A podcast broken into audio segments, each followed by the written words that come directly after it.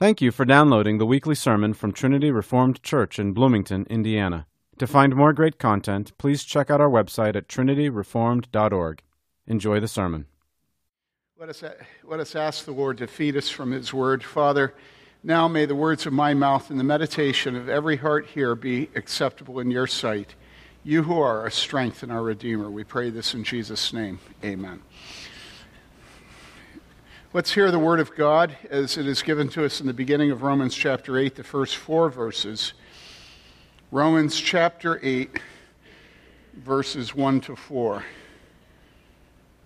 This is the word of God, and it is eternally true.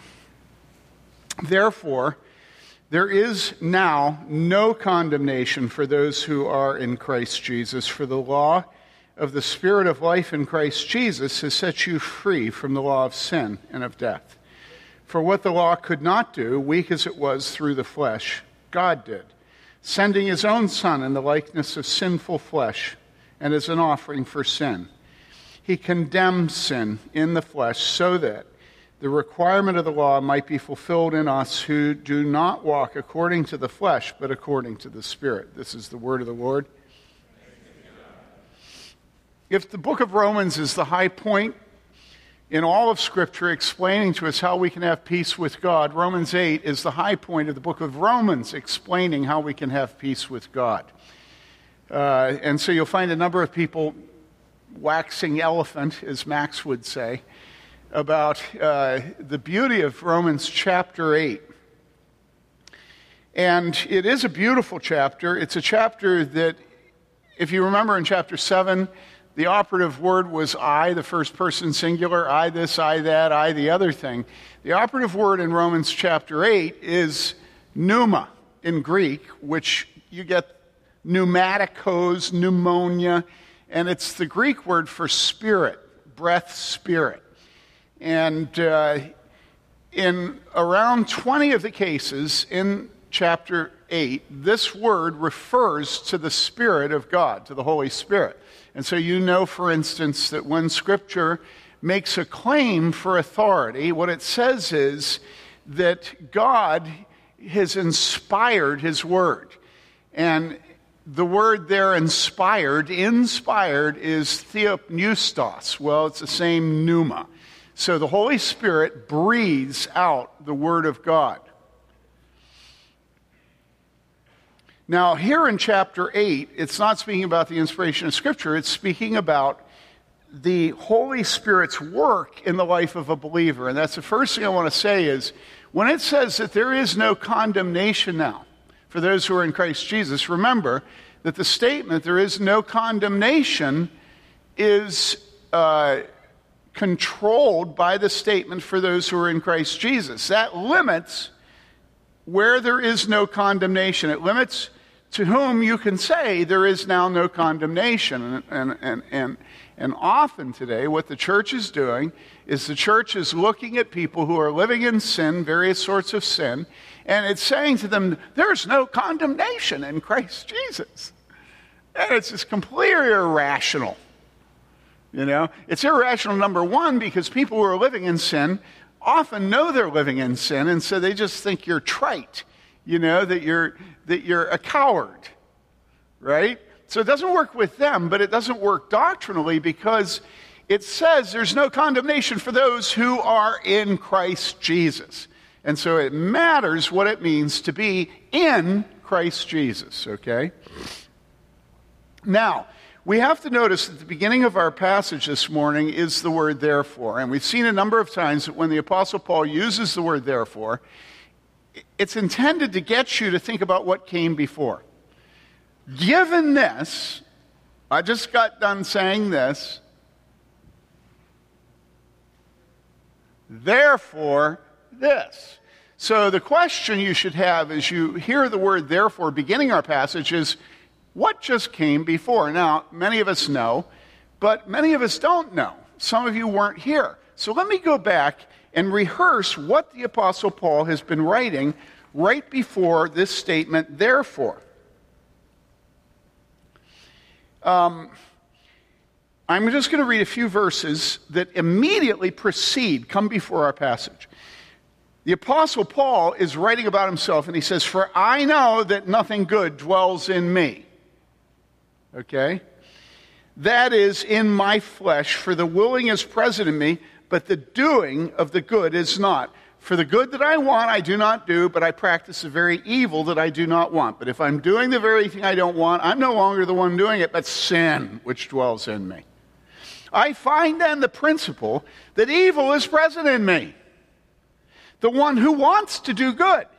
For I joyfully concur with the law of God in the inner man but I see a different law in the members of my body, waging war against the law of my mind and making me a prisoner of the law of sin which is in my members. Wretched man that I am! Who will set me free from the body of this death? Thanks be to God through Jesus Christ our Lord. So then, on the one hand, I myself with my mind am serving the law of God, but on the other, with my flesh, the law of sin. Okay, this is a conflict. And it's a conflict between what he affirms in his heart, in his mind, what is good, but what he does in his flesh. And he's describing this condition of Christians where we're always aware of what is good and we affirm it, you know. The law is good. We know it is and we feel it is and we joyfully can, and yet, even though we joyfully concur, we find ourselves doing the very thing we don't want to do, and we find ourselves refusing to do the very thing we want to do. And so, if you go through that section we just read, and you insert the first statement of our new text that picks up from where we were, listen to it. The Apostle Paul says, I know that nothing good dwells in me. Therefore, there is now no condemnation for those who are in Christ Jesus. He says, The willing is present in me, but the doing of the good is not. Therefore, there is now no condemnation for those who are in Christ Jesus. He says, The good that I want, I don't do, but I practice the very evil that I do not want. Therefore, there is now no condemnation for those who are in Christ Jesus. he says, Sin dwells in me. Therefore, there is now no condemnation. He says, Evil was present in me. Therefore, there is now no condemnation for those who are in Christ Jesus. He says, I see a different law in the members of my body. And then he uses this language, waging war against the law of my mind and making me a prisoner, a prisoner of war. A prisoner of the law of sin, which therefore there is now no con. He says, wretched man that I am. Who will set me free from the body? This says, Therefore, there is now no condemnation for those who are in Christ Jesus.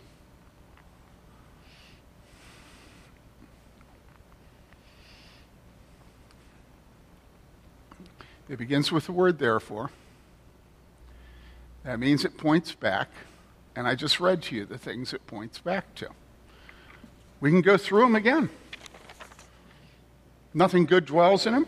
Therefore, the willing is present, but the doing is not. Therefore, the good that he wants to do, he doesn't, but he practices very evil, he doesn't. Therefore, sin dwells in him. Therefore, evil is present in him. Therefore, waging war against what is good. Therefore, wretched man that he is. Therefore, there is now no condemnation.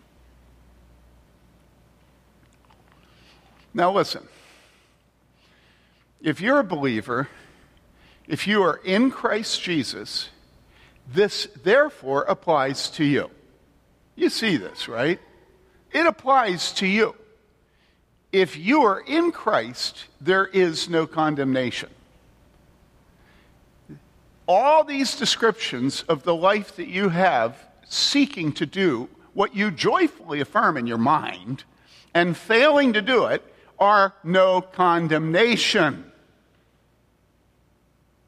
There's no condemnation. Now, there are two applications of this to us three, four, five, six, seven, eight, nine, ten. I don't know, 20. 20 applications, okay? The first application is please do not cheapen the gospel of Jesus Christ by going to people who cannot state any of these things. They don't joyfully concur. They're rebels. They don't grieve over their sin and tell them there's no condemnation in Christ Jesus. It's a non sequitur. It makes no sense. It doesn't follow. It, it, it's illogical. It's irrational. Do not throw out the cheap gospel to people who have no fear of God. Do not do that. If you're not willing to do the lifting of convincing men and women of the holiness of God and of the wickedness of their actions, do not trot out the grace of Jesus Christ. Don't do it. It doesn't make any difference to somebody who doesn't live in the fear of God for you to tell him he's not condemned. Just don't do it. You know, I was talking to Bob about painting my house, and he said he's tired of painting my house and he won't do it anymore. Isn't that what you said, Bob? yeah, yeah, yeah, yeah. Anyhow, I told him that the powder of, of, our, uh, of our paint comes off if I use my, you know, my high pressure sprayer, you know, it'll, it'll take that powder off and it looks good again, you know. And uh, Bob was, and, and, so I was asking Bob how much money I will save when we hire a painter by me doing all the, all the pressure washing of the house before the paint's put on. And Bob looks at me and Bob says, It don't matter. He said, Whoever you hire, he's going to pressure wash it anyhow. Why? Because no painter worth his salt is going to trust any homeowner to prep a job if he's putting good paint on that wall. You know, I mean, it just makes sense, right? Everything, everything in every job is about preparation. Think of being a dentist. You know, uh, I'm done drilling. It stinks in there. I think I'm just going to shove a filling in. you know, how many of you want a dentist like that? Don't lie. no drilling, just, just fillings, you know.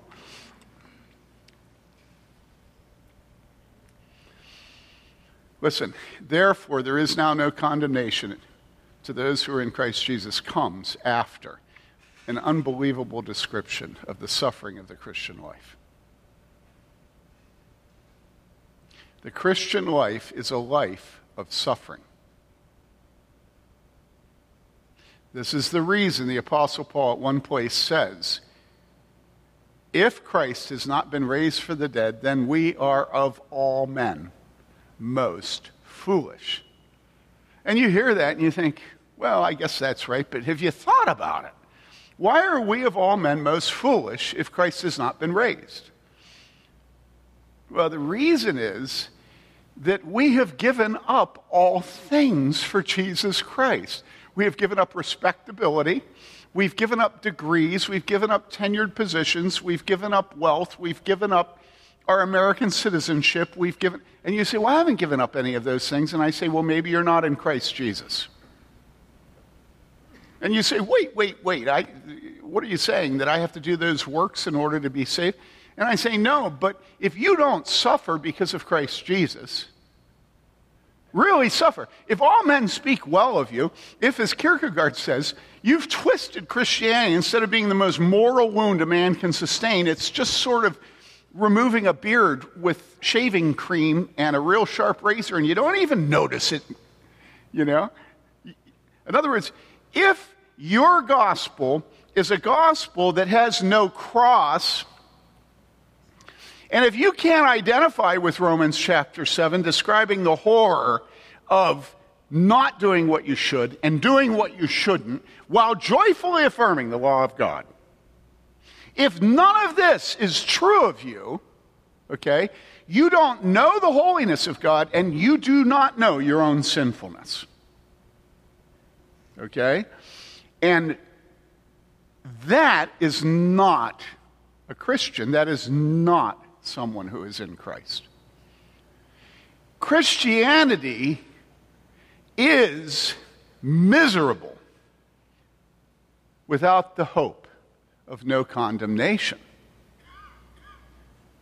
And when you put your faith in Christ, it's really obnoxious because it sensitizes you to more sin that you had been overlooking. And the older you get, the more you will see your sin. So that this man who wrote this conflict up is his personal autobiography. Okay, all that stuff about I don't do what, you know, I wish I did, but I don't, I don't. That man is one of the holiest men that has ever lived. Certainly one of the men who's suffered more than any other man other than our Lord. And that man, at the end of his life in 2 Timothy, he says, I'm the chief of sinners.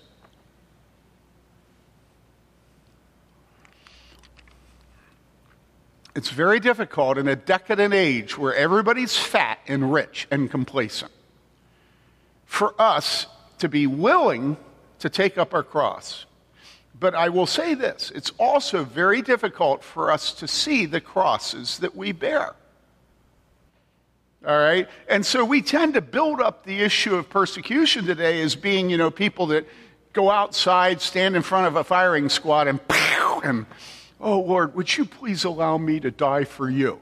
And so you think about the degree to which we are rich and fat and complacent, and we tend to romanticize martyrdom, persecution, suffering, and say it only happens in China, only happens in Muslim nations. And, and we're oblivious to the fact that every single day you're making a decision whether or not you will confess Christ. And so then I say, well, if you're not taking up your cross, you don't belong to Christ. And immediately everybody says, well, I'm not taking up my cross. And I say, so, so everybody speaks well of you, right? And you say, yeah, yeah, everybody speaks well of me. It's, it's interesting. Often I am more perceptive than people are themselves about the degree to which they take up their cross and follow Christ. So we live in a time where we all are convinced that we have religious freedom. And because we have religious freedom, we don't see anything as persecution. Now, my point is to say that you can't get to Romans chapter 8, verse 1, unless you can confess chapter 7. Do you understand this? You must be in the throes of self doubt and self horror and self abnegation and self self disgust in order to have it be precious to you that the Holy Spirit says, therefore, there is now no condemnation to those who are in Christ Jesus. What sense does it make to say to somebody that doesn't see their suffering for the name of Christ to tell them there's no condemnation for the fact that they've chosen here and there not to suffer for the name of Christ. I mean, you get my point. You have to have a hunger to be fed. And if Romans 8, chapter 1, is food for a soul, that soul has to have been hungry. What are they hungry for? Well, you know what they're hungry for. They're hungry to not be condemned. And if we're going to be Christians in this culture, we have to explain to people that they are under God's condemnation. In fact, beyond his condemnation, they're under the wrath of God. And why? Well, because they are wicked. And you say, well, the word wicked doesn't mean anything to anybody. And I say, who do we have to blame? Only ourselves and our Bibles, our modern Bible translations. If we're speaking politically correctly, it's on us. The Bible doesn't lack condemnation of the ungodly. Jesus spoke more about hell than anybody. And so, listen, don't cheapen the precious promises of God. First of all, look at yourself as a Christian and see how you suffer for Jesus. And you do. You do. It's so frustrating to me that today in America we make make the mistake of thinking that unless suffering is a bullet to our head, that we don't really get persecuted.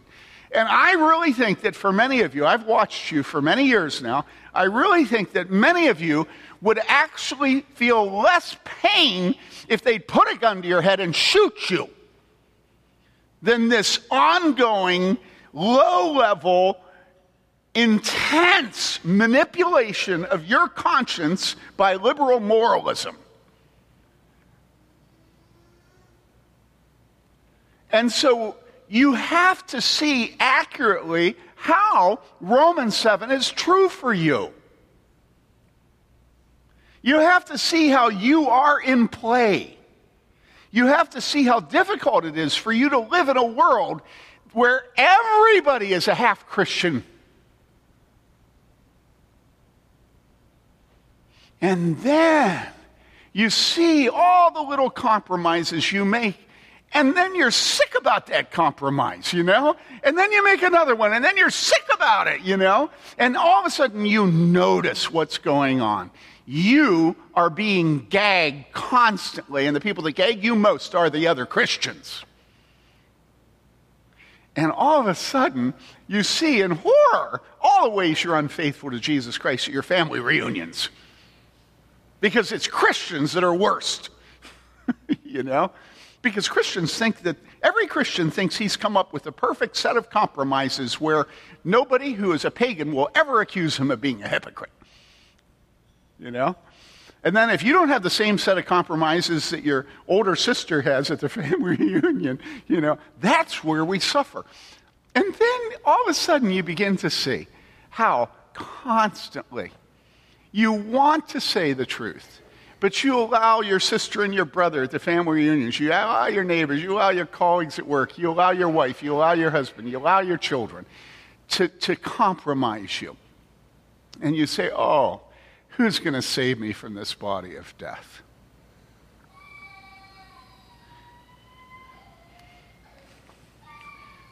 And at that point,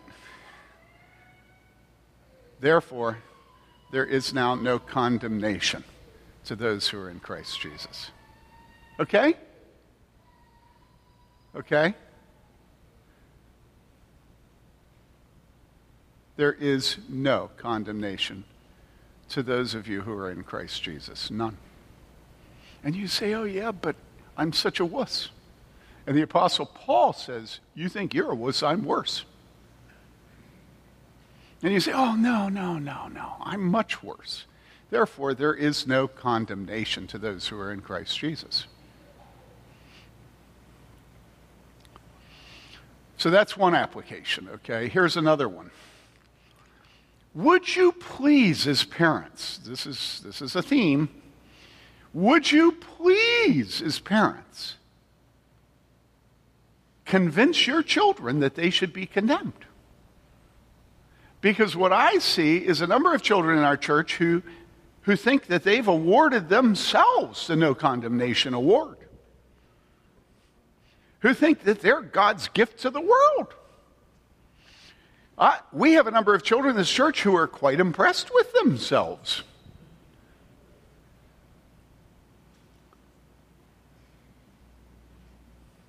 And actually, uh, you're pretty disgusting. Because you don't begin to fear God. And how do I know that? Well, because you don't have any humility. How is it that we can have a fear of condemnation and then work like busy beavers with our children to assure them of never having any, any sense of condemnation? And you see it in children who are what? Impertinent.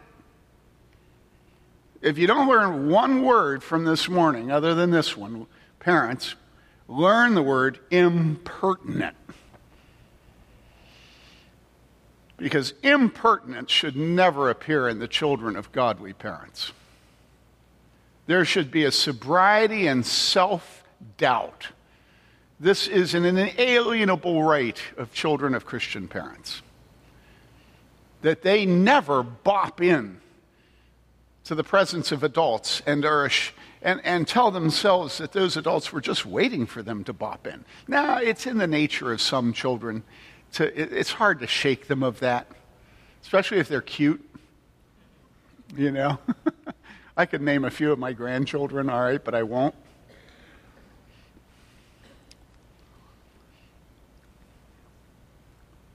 I mean, imagine the preciousness of this statement of God. Therefore, there is now no condemnation to those who are in Christ Jesus. And you know how precious a statement that is to you. You know that that's like having the strong arm of God holding you up against the face of the cliff. And then what? You raise your children in such a way that they take that for granted? That they're just absolutely sure that they're God's gift to mankind? Listen, pray and work for your children to hate their sin and love their Savior. Okay, did you hear me? Pray and work, and don't throw that work on your wife or on your husband. Remember my story about coming home one day and I got so tired at dinner of having to tell Taylor to chew with his mouth shut. And so one day I said to my, my wife, Lover, you get him two meals a day. Could you teach him to chew with his mouth shut so I can come home and just eat my dinner? So in your marriage, don't throw off on your husband the nasty jobs and you do the good ones. It's unfair. And husbands, of course, the same holds true. Okay? You teach your children to hate their sin. If they don't hate their sin, how are they ever going to rejoice in there being no condemnation? How can someone rejoice in there being no condemnation who is completely oblivious to, to, to, their sin? And you say, well, my children don't sin, right?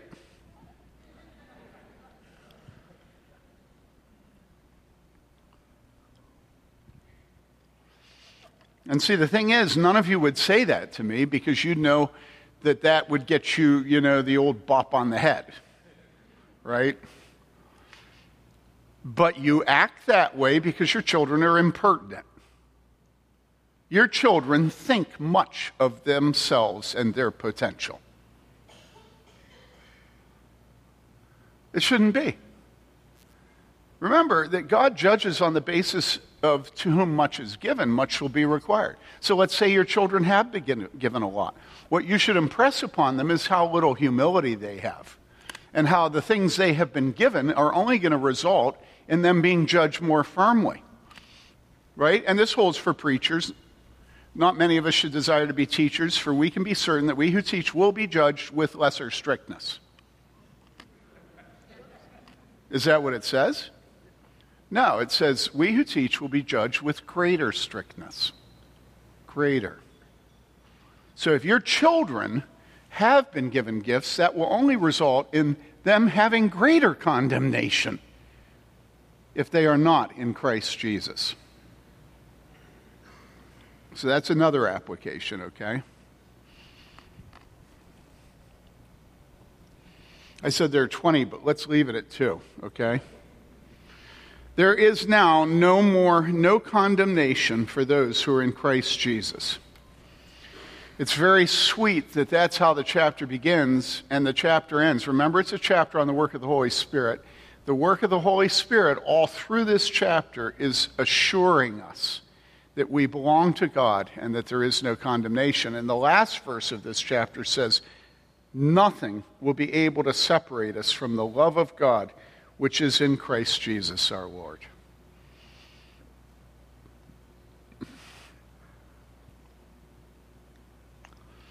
Why are we not going to be able to be separated from Christ Jesus and from God?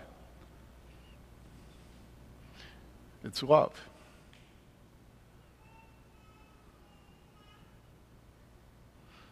The love of God. While we were his enemies, he loved us. Remember that the Bible tells us about our community life as a church that love covers a multitude of sins. And with God, isn't this weird, you know? God did it first. And all we have to do is follow him. Remember Pastor Max praying that we will forgive others as our Heavenly Father has forgiven us. You know, once again, it's like if you're not in the habit of pointing out the sins of your children, what do they have to be forgiven and what do they have to forgive?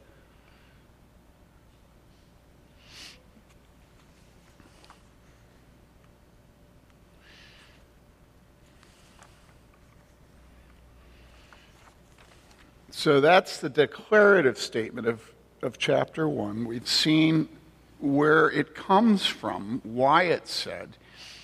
And then there's a reason given in verse 2 Therefore, there's now no condemnation for those who are in Christ Jesus, for, because, all right, the law of the Spirit of life in Christ Jesus has set you free from the law of sin and of death. Now, what does this word law mean here, the law of the Spirit of life? Well, we know what the law of sin and death is, right? The law of sin and death is what was true of us prior to being in Christ. It was what drove us to the cross. We saw that we were dead in our trespasses and sins. We saw that there wasn't even one law that we could even begin to keep. That when we were honest and understood the nature of God's holiness in each of the commandments, we despaired. And so we ran to Jesus Christ. All right? And so we know what it is to run to Christ because we see the law of sin and death in us, right? But then what is the law of the Spirit of life in Christ Jesus? Is this law that it's speaking of here a, set of, a new set of rules and regulations that we follow that aren't the Mosaic law and aren't the moral law, but are sort of helpful things that make us free, that give us freedom in Christ. No, the word law here is being used to refer to authority and power. And so what it's saying is for the authority and the power of the Spirit of life in Christ Jesus. In other words, what it really is saying here is for the Spirit of life in Christ Jesus has whooped up on the law of sin and of death. It has decimated it. It has absolutely had victory over it. And now you are in the freedom of Christ. This is the law of the Spirit of life in Christ. Freedom. Could you ever describe your life prior to Christ as freedom? I know that people think they have freedom, but think back before you came to Christ. Was that free? Such cheap talk in America today about freedom.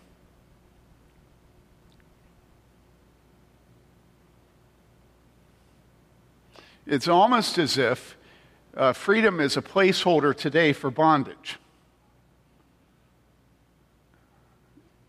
It now means the exact opposite of the divine definition. Anyhow, the law, we are not under condemnation in Christ Jesus for the law of the Spirit of life in Christ Jesus has set you free from the law of sin and of death.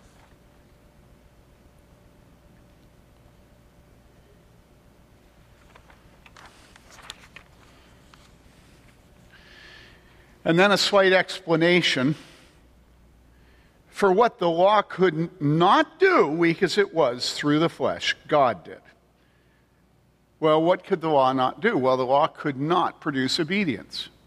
The law could not produce holiness. The law is the schoolmaster that drives us to Jesus. The law is the impossibility that makes us hopeless. Okay? And so the law didn't do it. The law did not actually save you, it drove you to Christ. What the law could not do, weak as it was through the flesh, God did. Well, what's it saying there? Well, what it's saying is you couldn't keep the law, it simply condemned you, but God did it. Well, how did God do it? Well, it goes on and it says, sending his own son in the likeness of sinful flesh and as an offering for sin. He condemned sin in the flesh.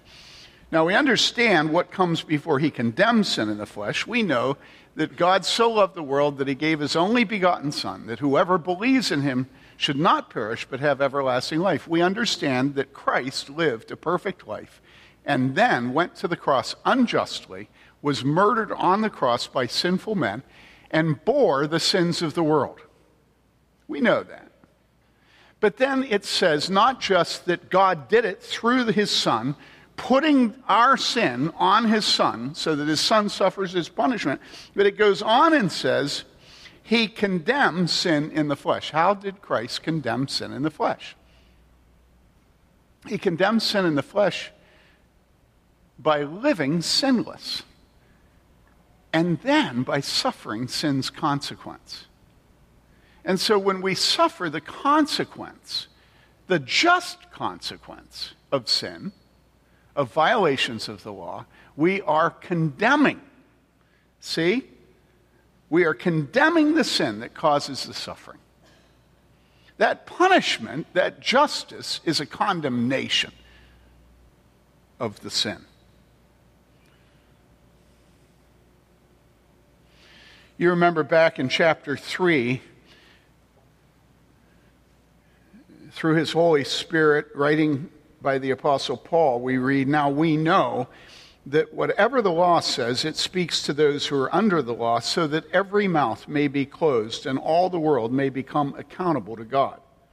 Because by the works of the law, no flesh will be justified in his sight, for through the law comes the knowledge of sin. But now, apart from the law, the righteousness of God has been manifested.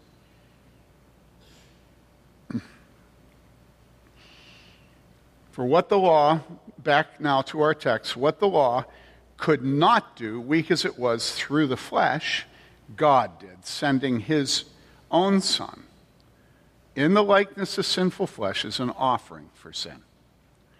He condemned sin in the flesh so that the requirement of the law might be fulfilled in us. Oh.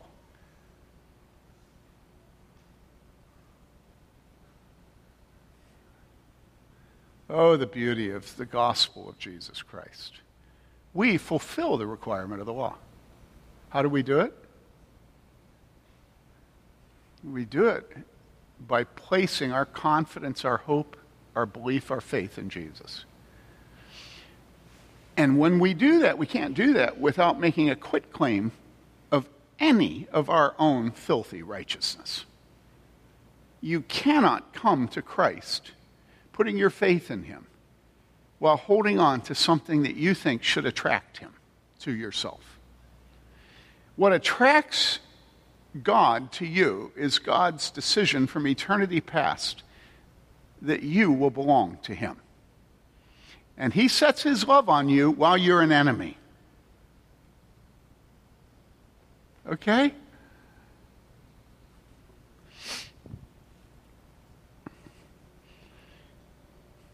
He condemns sin in the flesh so that the requirement of the law might be fulfilled in us. How is it fulfilled? We are in Christ, and Christ is sinless. He's the perfect Lamb of God. And he suffers the consequences of our sin, but he is spotless as a lamb. And this fulfills the requirements of the law. And then one last thing in our text. It ends with this, this statement might be fulfilled in us, and then this statement who do not walk according to the flesh, but according to the Spirit. now, why is that put in there at the end? I thought we just got done with the law. I thought we all admitted that the flesh has us in bondage as Christians, not just as pagans. I thought there is no condemnation. This kind of sounds condemning to me. You know, it sounds like the Apostle Paul can't resist constant guilt trips. You know, we were just transported to heaven.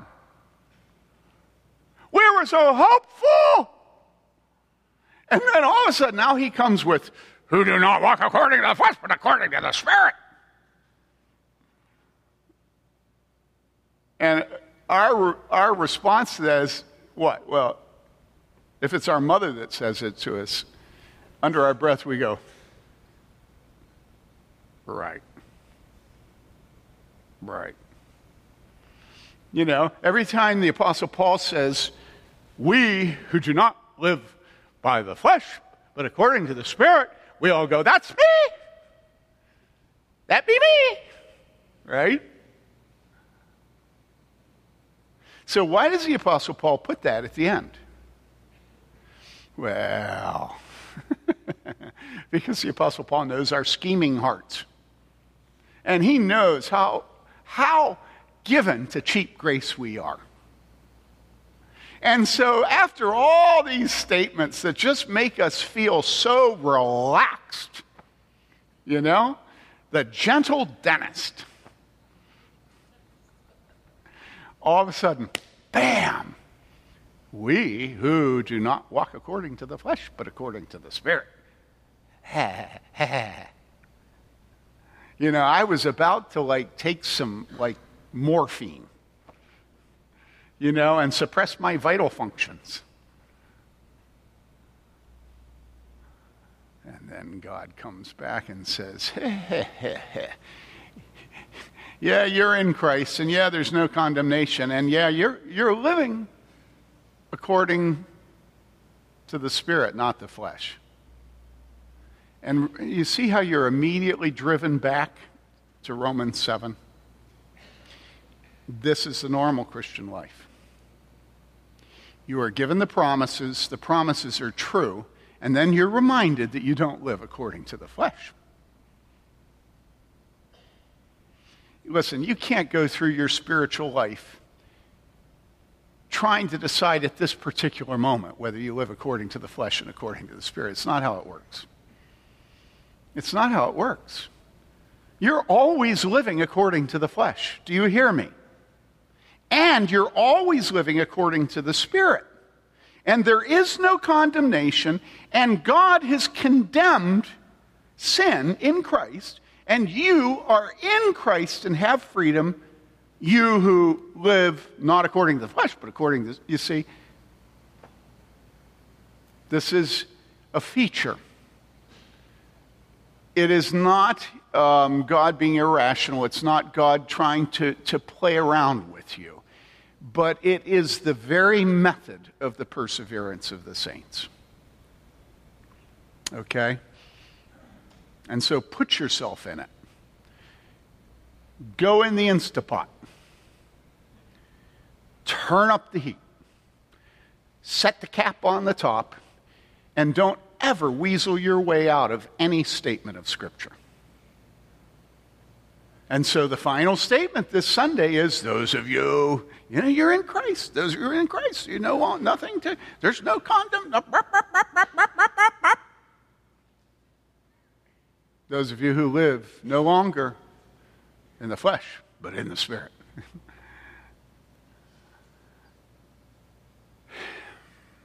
And that's how you raise your children also.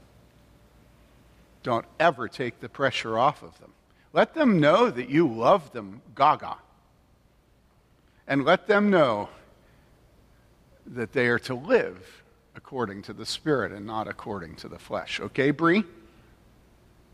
Okay, Bree? How about you, Allie? Huh? Going to live according to the Spirit and not the flesh, which means you cultivate your knowledge of your own sinfulness, right, Bree? Okay, not other people's sinfulness, but whose? mine. That's right. Okay, let's pray. Father, we thank you for this precious children. We pray that they will grow up not proud, but humble because they know that there is no hope for them except in the righteousness of Jesus Christ. We thank you for these precious promises of Romans 8. Father, explode them in our hearts that we will live in the freedom of Jesus Christ. And Father, keep us living in the Spirit and not in the flesh. We ask this in Jesus' name. Amen.